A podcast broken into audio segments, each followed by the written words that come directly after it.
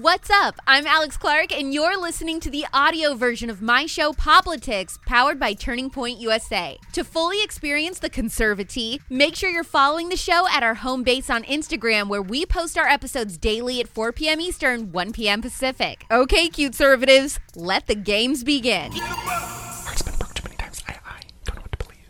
Because of this. I don't care if this offends you or not. La Croix is liquid hairspray. The superior sparkling water is sparkling ice. I said what I said. Taylor Swift gets called out by another artist for allegedly not writing her own songs. If you're a murderino, aka a fan of the podcast My Favorite Murder, there's some big changes coming to that show, and people are a little upset. Actually, a lot upset. Disney is making a movie about cannibalism, and the majority of millennials claim to be Christian, but only 2% actually have a biblical worldview, according to a new study. This is the perfect episode if you like the dark, spicy conservative. I'm Alex Clark, and this is POPlitics.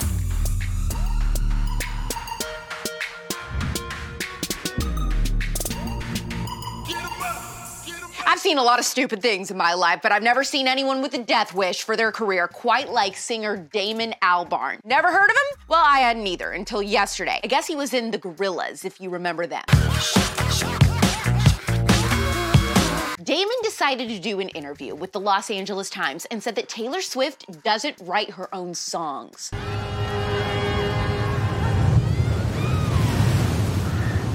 Gentlemen, it has been a privilege playing with you tonight. It didn't take long for Taylor to find out about this, and boy, was she pissed. She tweeted at Damon Albarn I was such a big fan of yours until I saw this. I write all of my own songs. Your hot take is completely false and so damaging. You don't have to like my songs, but it's really effed up to try and discredit my writing. Wow. Swifties went after this man like the village people in Beauty and the Beast.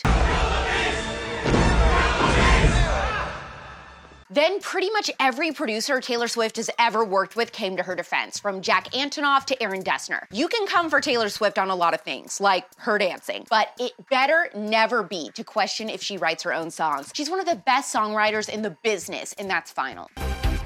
Cool! You dance like an unattended fire hose.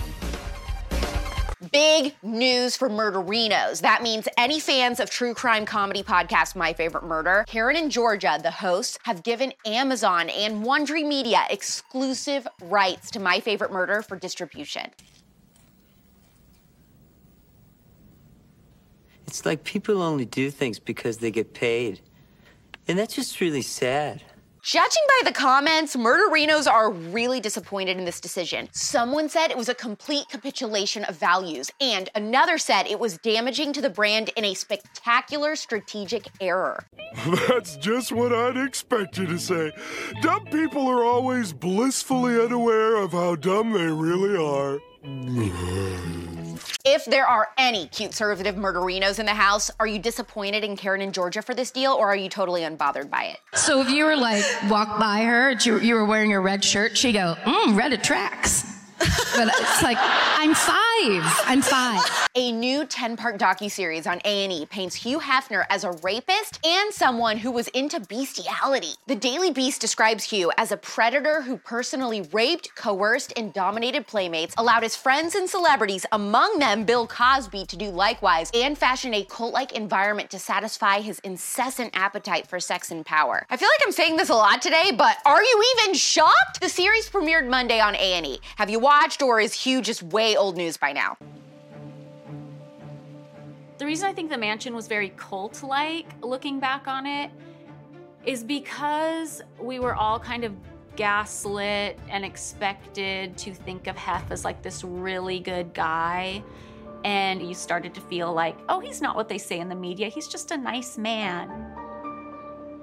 Another thing that reminds me of a cult is how it was so easy to get isolated from the outside world there.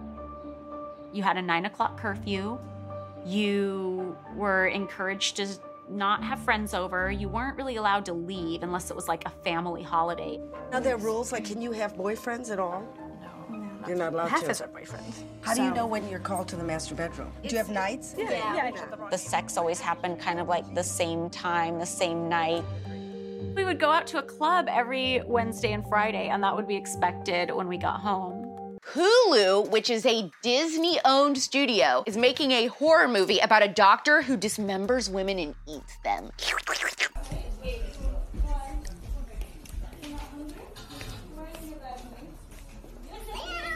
Breitbart News wrote that the movie will be called Fresh and it's starring Marvel's Captain America actor Sebastian Stan, has earned largely positive reviews since debuting virtually at this year's Sundance Film Festival, with critics appreciating its female centric approach to horror. The movie begins by following the dating app adventures of single young woman Noa, played by Daisy Edgar Jones, who encounters a string of creeps and losers. Wow, that's relatable! But that all changes when she meets Steve, aka Sebastian Stan, a young surgeon who appears promising until he doesn't. Searchlight served as a producer on the movie and will distribute it worldwide. The movie starts streaming on Hulu March 4th and already has a 93% rating on Rotten Tomatoes. Do you think you'll have an appetite for this one? Bone apple teeth.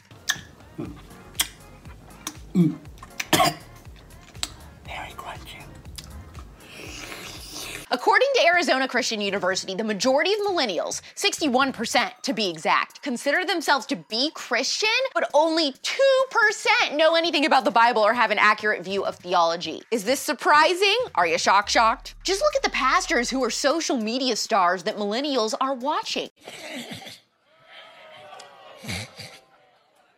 Gross. That's disgusting.